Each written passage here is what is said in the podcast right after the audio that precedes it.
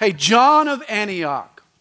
This John of Antioch, he was this short, wiry little guy. He had a large, bald head and sunken cheeks.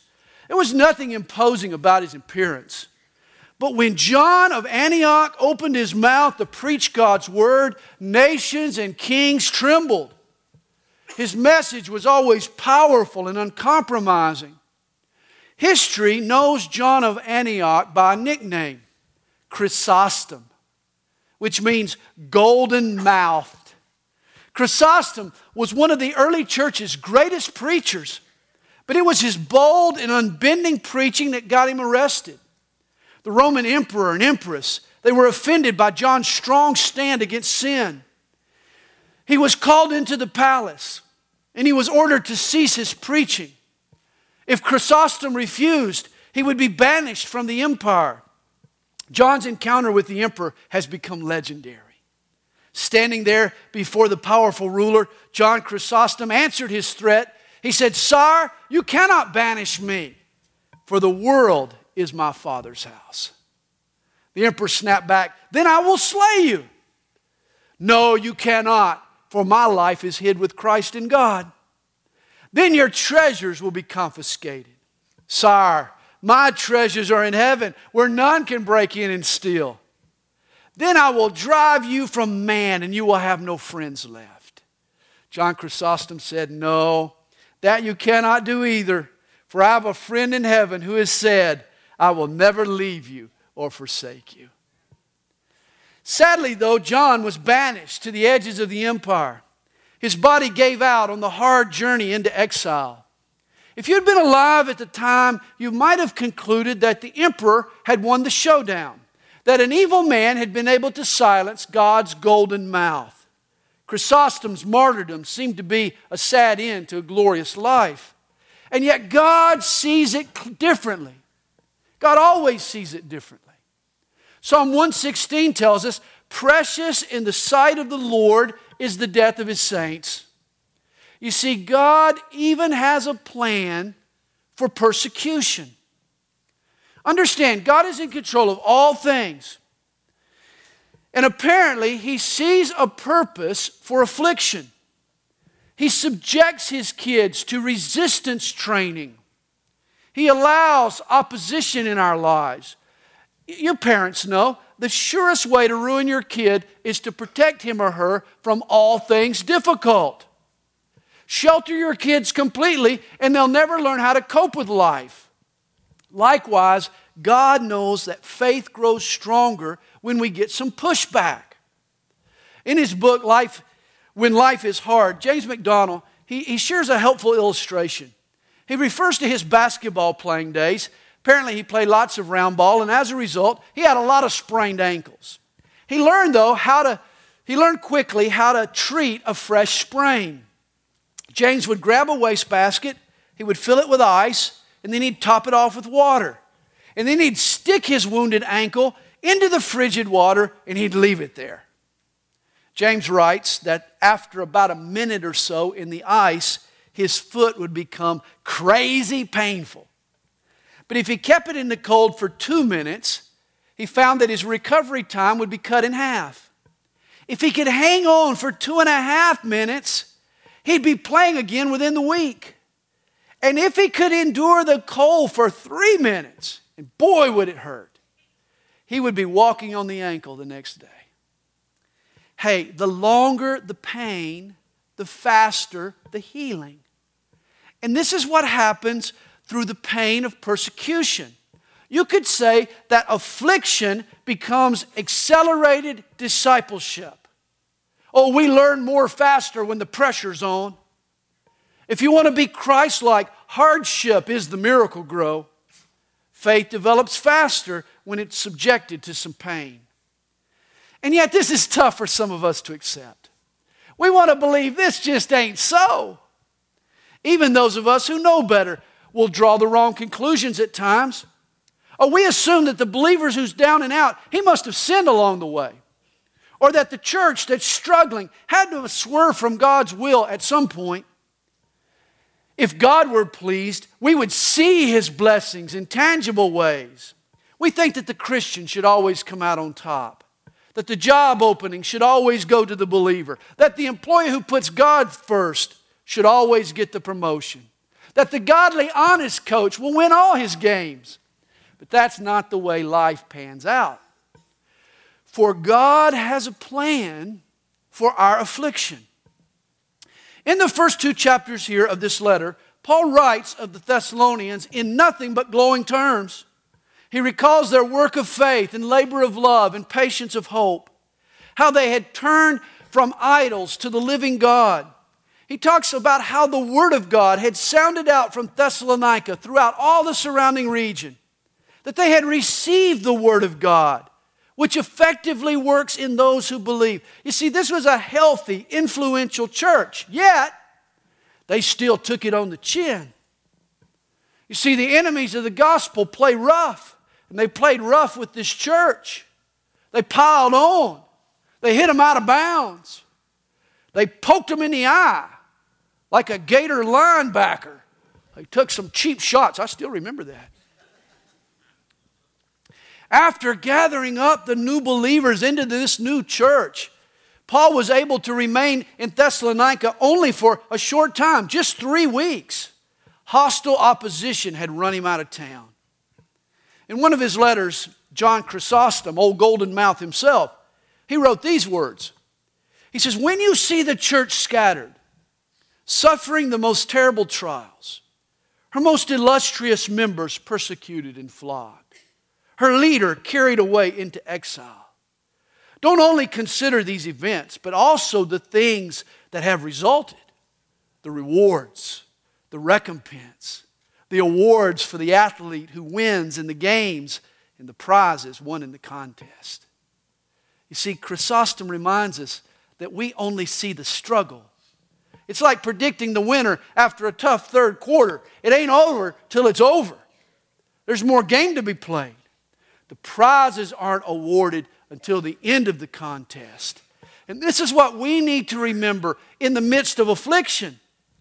Hey, if the world hated our Lord and persecuted Jesus, don't be surprised when they do the same to his followers.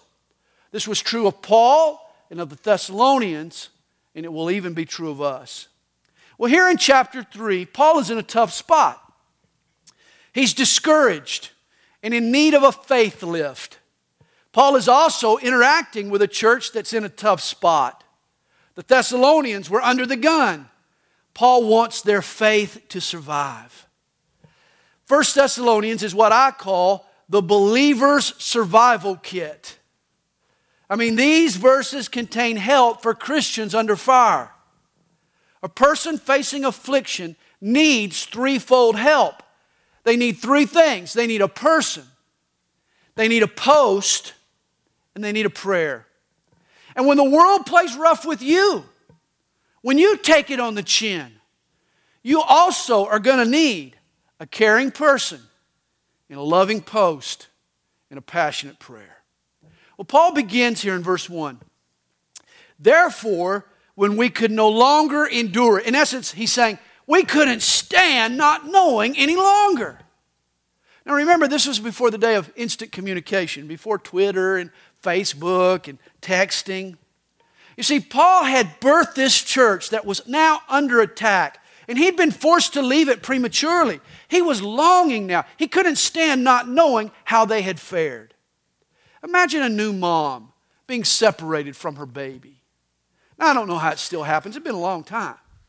But when Kathy birthed our last child, I remember the doc pulling Mac from the birth canal, plopped him up on mom's tummy, handed me the scissors to cut the cord, and then gave us a few moments with our son. Kathy cuddled the baby, and I snapped the pictures. Well, after a while, they rolled Kathy to her room while they rode the baby off to get formally measured and checked out. And there was a bit of a wait. It wasn't long, though. Mac was back in our arms in no time. But what if there had been a delay? Oh boy, mom would have gotten antsy. Dad would have been pacing the floor.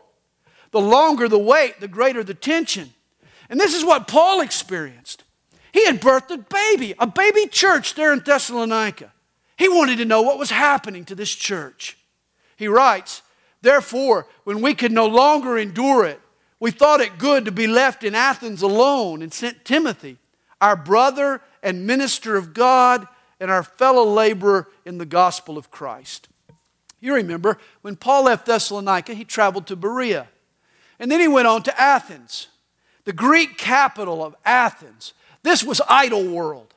There were as many idols in Athens as there were people. And in such a spiritually oppressive atmosphere, I'm sure Paul was glad to have Timothy around for some fellowship. Timothy was some needed reinforcement. Tim was a brother. He shared Paul's heart. The two were tied. Tim was a minister, he calls him. He was a humble servant. He shared Paul's style. Nothing flashy or haughty about Timothy, just a roll up your shirt sleeves kind of a guy. And Tim was a laborer in the gospel. He shared Paul's mission. Hey, Timothy was going to be great, a great asset to Paul's ministry there in Athens. But the problem was, Paul couldn't stand not knowing about that baby church back in Thessalonica. And so in a beautiful, really unselfish gesture, Paul interrupts his plans for Athens in order to send his very best man back to check on that little group of believers in Thessalonica. He cared for the Thessalonians so much so that it cost him personally. You know, Dave Marini was a great blessing to our church. Many of you remember Dave. But God loves Tar Heels too. And so he sent Dave and Michelle to Chapel Hill, North Carolina to plant a fellowship. Kevin and Randy blessed us, but they were needed across the pond. I love Josh's worship, but there was a wounded church in Woodstock who needed Josh. Even this morning, it costs us here to have Pastor Zach up at Calvary 316. But always remember, God's plan reads go and never whoa. He always is sending people out to do new works in new places. And if we love our neighbors, we cannot begrudge sending them the people we love. This was Paul's attitude. I'm sure Paul enjoyed hanging out with Timothy, but he put a friendship on hold for the good of the gospel. And I wish I saw more of this attitude in church. What I see, though, is that church folk tend to gravitate toward people they like other folks with common interests. But like Paul, we need to think of the greater good. If we don't, we'll become a clique, not a church. You see, the body of Christ suffers from ingrown conditions. Believers turn inward and they leave no room for newcomers. Well, Paul and Timothy, they sacrifice some friendship in order to help the larger fellowship. You know, it's interesting to me. Whenever Paul heard of a church that was fighting against false doctrine, he responded to them with a letter. But when the problem was persecution, he sent them a leader, a person. Here he sends to them his sidekick, Timothy. Later, Paul will write two letters to the Thessalonians. We're reading his first.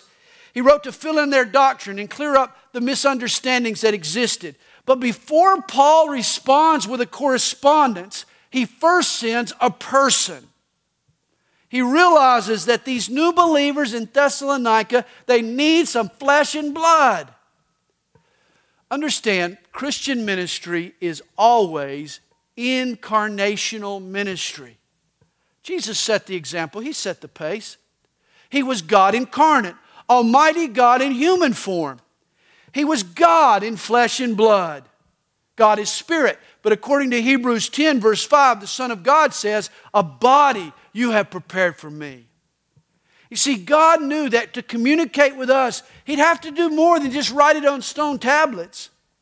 For us to grasp it, His Word would need to become visible and touchable and personal to us. And thus, the Word became flesh. The Almighty became one of us. God became a man and he moved into the neighborhood. Reminds me of the little girl who was scared of thunderstorms. Her parents were tired of her running into their room and jumping in bed every time she heard a thunder crack and started to hear rain hitting the roof. They insisted that she stay in her own bed and not be afraid. In fact, her mother gave her a pep talk. She said, Honey, God is with you. You should trust the Lord, He'll protect you. Well, the next night, a thunderstorm rolled in and At the first crack of thunder, the little girl was at the foot of mom and dad's bed. Her little voice was quivering. She said, Mommy, I know I'm supposed to trust God, but I need somebody with some skin on. And God knows us. He knows what we need. He knows that at times we need somebody with some skin on. That's why today, the church, you and I, what are we? We are the body of Christ. We are His arms and His hands and His feet. We are His mouthpiece. You are the only Bible some people will ever read. Hey, think about this in your own life. When you first came to Jesus, you probably knew very little Bible. In fact, when you tried to read, it was tough sledding. I mean, your theology and beliefs and standards were infantile at best. Yes, the Holy Spirit is our teacher, and we need to learn to hear the Spirit's still small voice. But for most of us, our first teacher was a pastor or a friend, somebody with skin on. You see, our spiritual sensitivities are slow to develop. You know, doctors say that a baby's vision is still maturing even after he or she is born. It takes several months for the baby's eyes to focus as clearly as an adult. The muscles around the eyes and the brain's processing has to mature. And the same is true with a spiritual newborn. When a person becomes a Christian, God opens spiritually blind eyes. We suddenly we see our sin, we see God's love. We view ourselves in life differently, but we still need help from other believers until our vision has time to mature. You see, Paul will send a letter, but before he does, he sends a Timothy. The Thessalonians not only needed preaching and teaching, but they also needed a pastor, a mentor, a friend. They needed fellowship. They needed a person who could take them by the hand and help them apply the truth they were learning. Now, I'm convinced this is where the church so often fails in its mission. We become a clearinghouse for information without providing folks the opportunity to grapple with the truth. I mean, folks need to wrestle with things, they need to be challenged to work through the implications and make the application of the truth that they're learning. You know, it's one thing to hear a biblical principle and even know it intellectually. It's quite another thing to incorporate that truth in how I think and in how I live. I mean, what would this look like in my family? What would this truth look like in my work situation? These are the questions we need to answer for ourselves. And the best way to get a picture is always through a person. Fellowship with other believers gives me a peek as to what this might look like in my marriage or in my life. I can anticipate the obstacles and the rewards. I'm not as fearful of the application. And I'm going to say it again.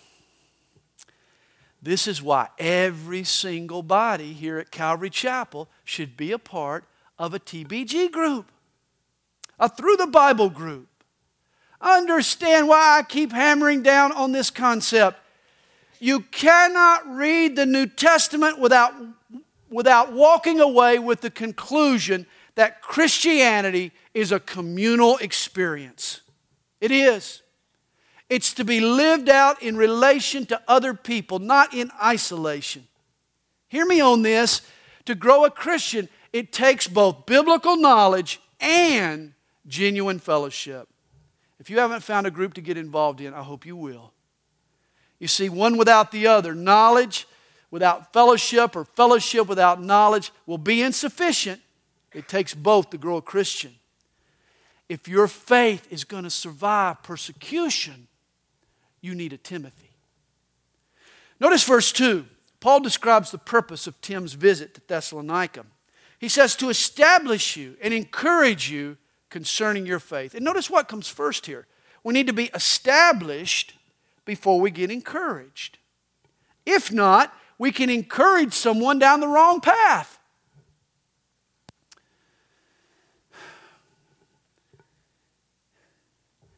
Let's say you like to fish. Let's say you're a big fisherman. In fact, you're such a big fisherman, you're always baiting a hook, that you leave your poor wife at home and you neglect your kids and you even lay out of work so that you can fish. Well, you know what needs to happen? Somebody needs to come up and rebuke you. Hey, you need to stop fishing and care about your family. But you know what we will do? We'll get around that person and we'll say, Oh, brother, God love. Let me pray for the fishing today. Let me encourage you in your fishing. We don't need to encourage him in his fishing. We first need to pray that God will bring him home empty. We need to pray for some bumps in the road.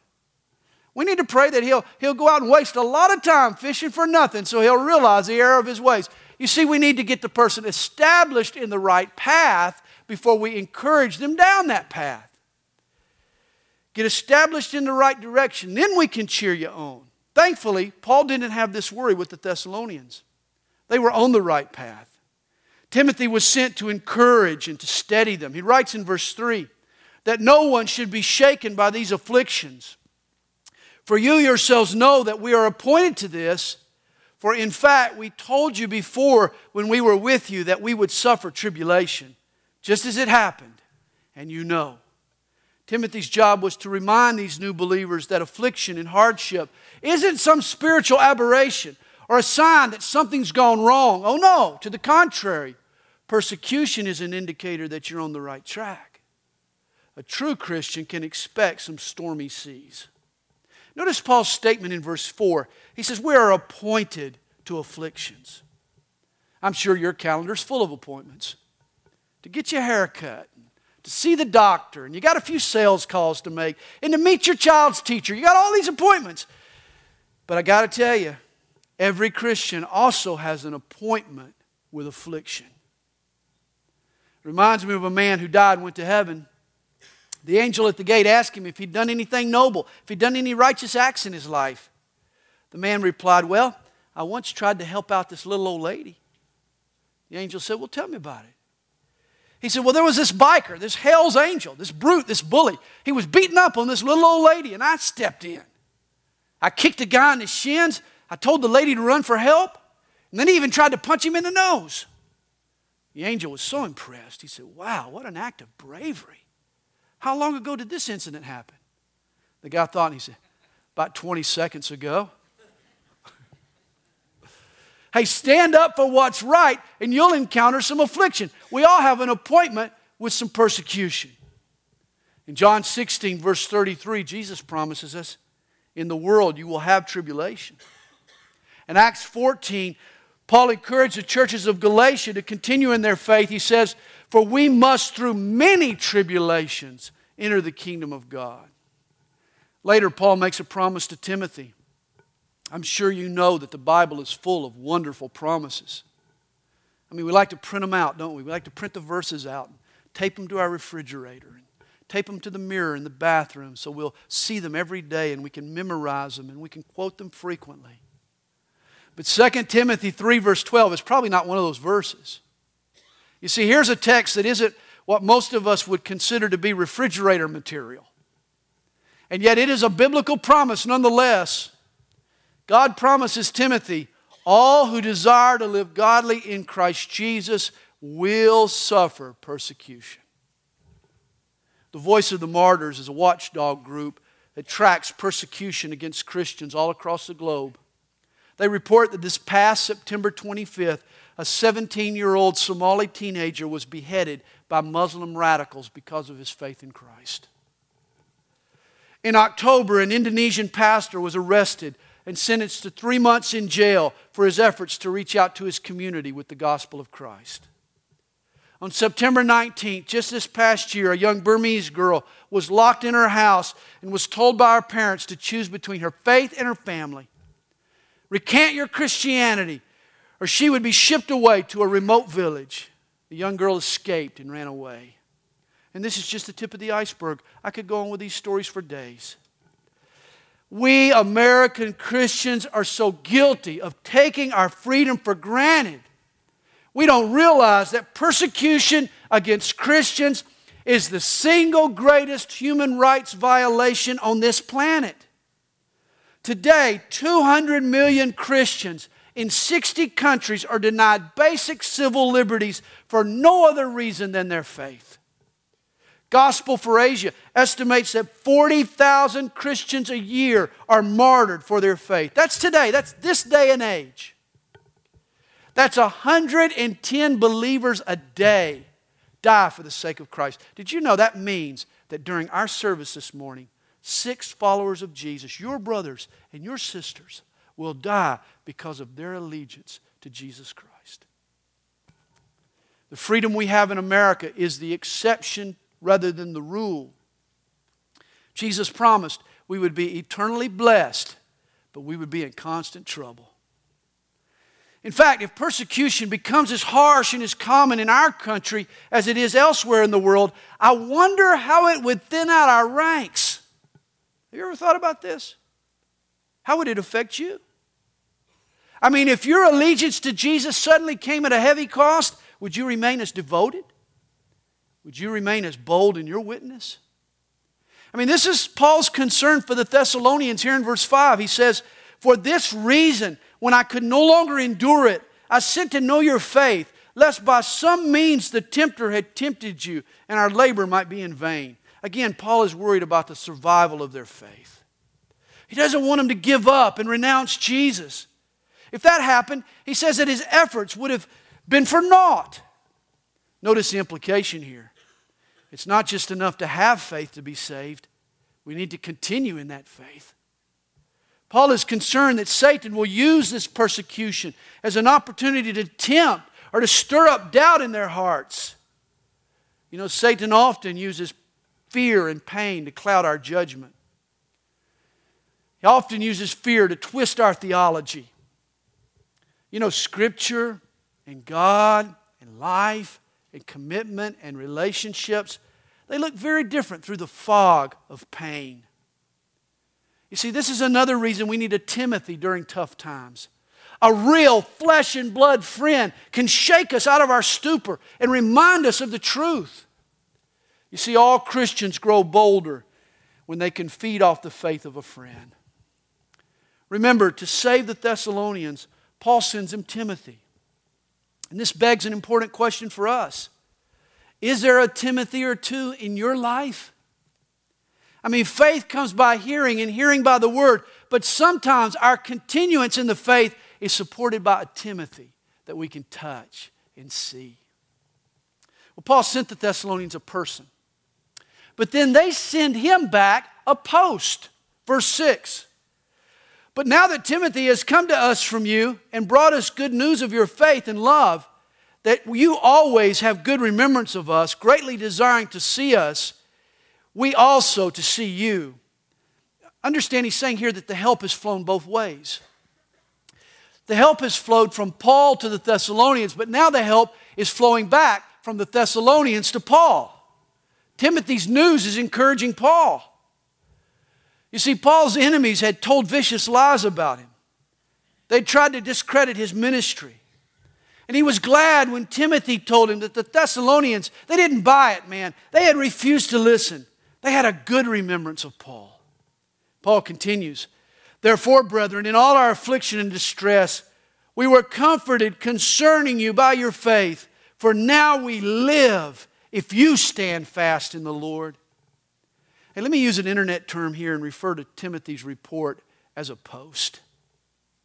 He posted the news. It was a post that pumped new life into a discouraged Paul. You know, since saying goodbye to Timothy in Athens, Paul's ministry had been a grind. If you read Acts 17, his time in Athens yielded minimal results. When he moved on to Corinth, he discovered that the work was every bit as hard. I mean, the Greeks he witnessed to, they were tough nuts to crack. They were steeped in idolatry and they were opposed to the idea of a resurrection. In Corinth, Paul was down for the count. Paul would have been toast if it hadn't have been for Timothy's post. The news that had come from the church in Thessalonica, that they were standing fast, that they were actually growing despite the persecution, it recharged Paul's batteries. Listen to Paul's words. Now we live if you stand fast in the Lord. Paul is concluding if it can happen in Thessalonica after just three weeks, it can happen in Corinth. Hey, I'm just getting started here. I can't give up now. Notice a simple post, some news, made all the difference in its recipient's perspective. Did you see the article in last week's news?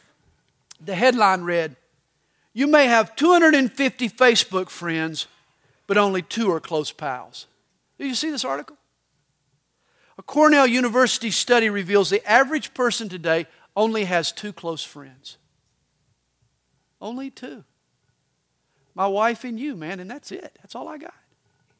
Two close friends. Did you know that's down from three in 1985? We're losing ground. We only had three in 1985, now we only got two. Here's a line from the article Even though social media helps us connect with more people, there are fewer people we lean on when it comes to intimate matters. You see, apparently, 140 characters in a tweet doesn't take the place of a couple of friends sitting down and sharing their hearts with each other. Never underestimate what it'll do for your friend to hear from you. Let them know you care. Let them hear that you're okay. Tell them if you're doing well. Hey, nothing bolsters me more than to hear that I'm having an ongoing influence in another person's life. When Tim returned with the news, when he posted the news that these believers were progressing, it renewed Paul. It was a post that got him through a tough patch. Well, folks struggling with persecution, they need a person and a post, and then they need a prayer.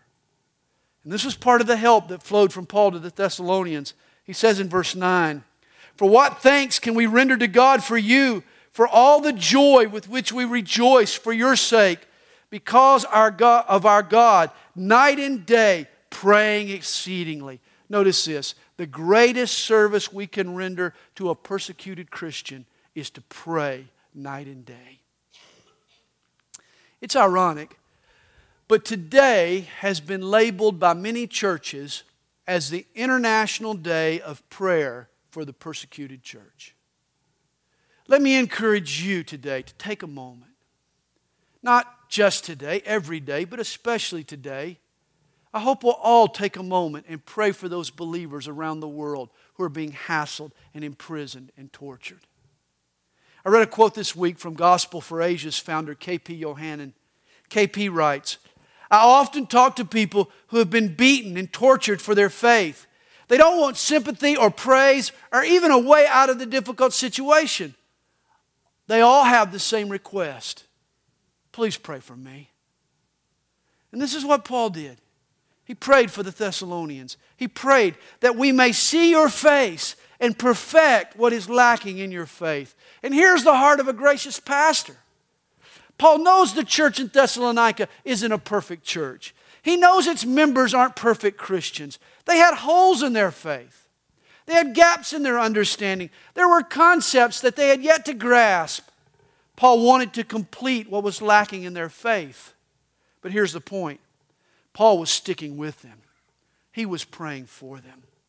Paul would see them soon, face to face. They weren't forgotten. I hope you realize the more you get to know me, the more you get to know me, the more you'll find that's lacking. I'm also a guy with some holes. You can call me holy, but not in the way you think. I got some real holes in my life. And that's why I need you to stick with me. And you probably got some holes in your life, and that's why you need me to stick with you. We all need to pray for one another, don't we? And Paul shows us how, beginning in verse 11, he conveys a model prayer. He says, Now may our God and Father Himself and our Lord Jesus Christ direct our way to you. You remember earlier in chapter 2, verse 18, Paul said that he wanted to visit the Thessalonians, but Satan hindered us. Here he prays for God to remove those satanic obstacles and direct his way to the believers there in Thessalonica. And then he says, And may the Lord make you increase and abound in love to one another and to all, just as we do to you. Paul tells us to pray for an increase. But usually, when we do that, you know what we pray for? Lord, increase my pay, or my promotion, or my vacation time. Paul tells us to pray that we will increase and abound in love for one another and even in love for this lost world. Don't pray for a bigger nest egg, pray for a bigger heart.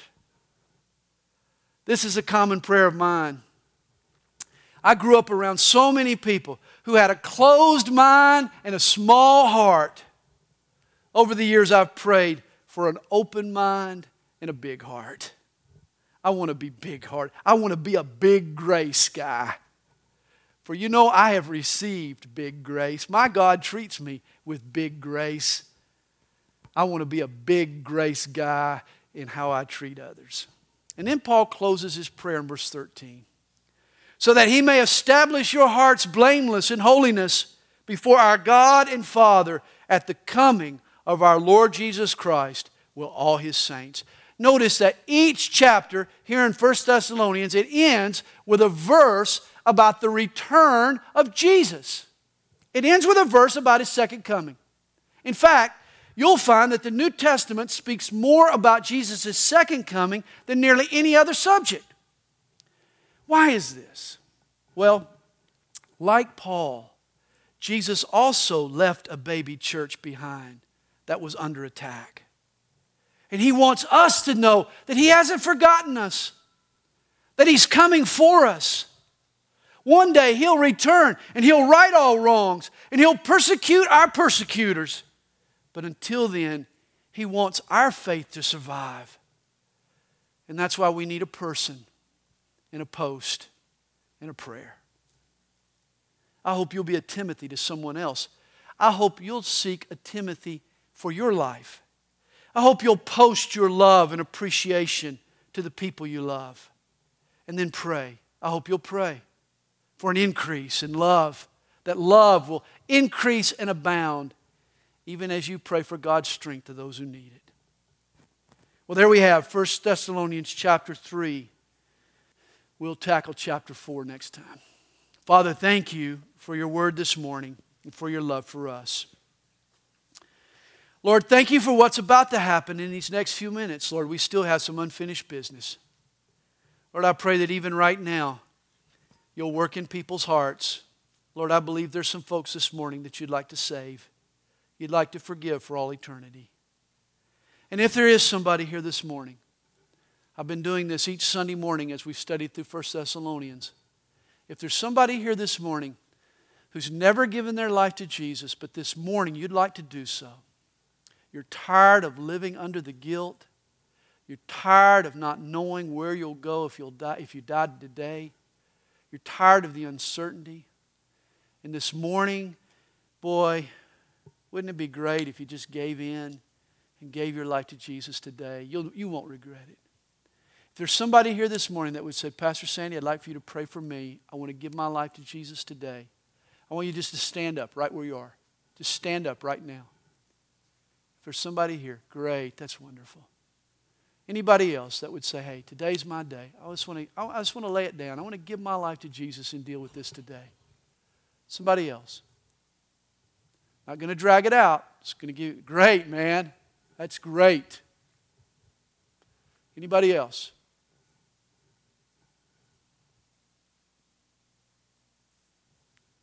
Ten seconds and counting.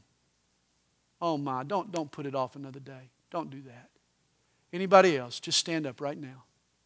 We'll pray.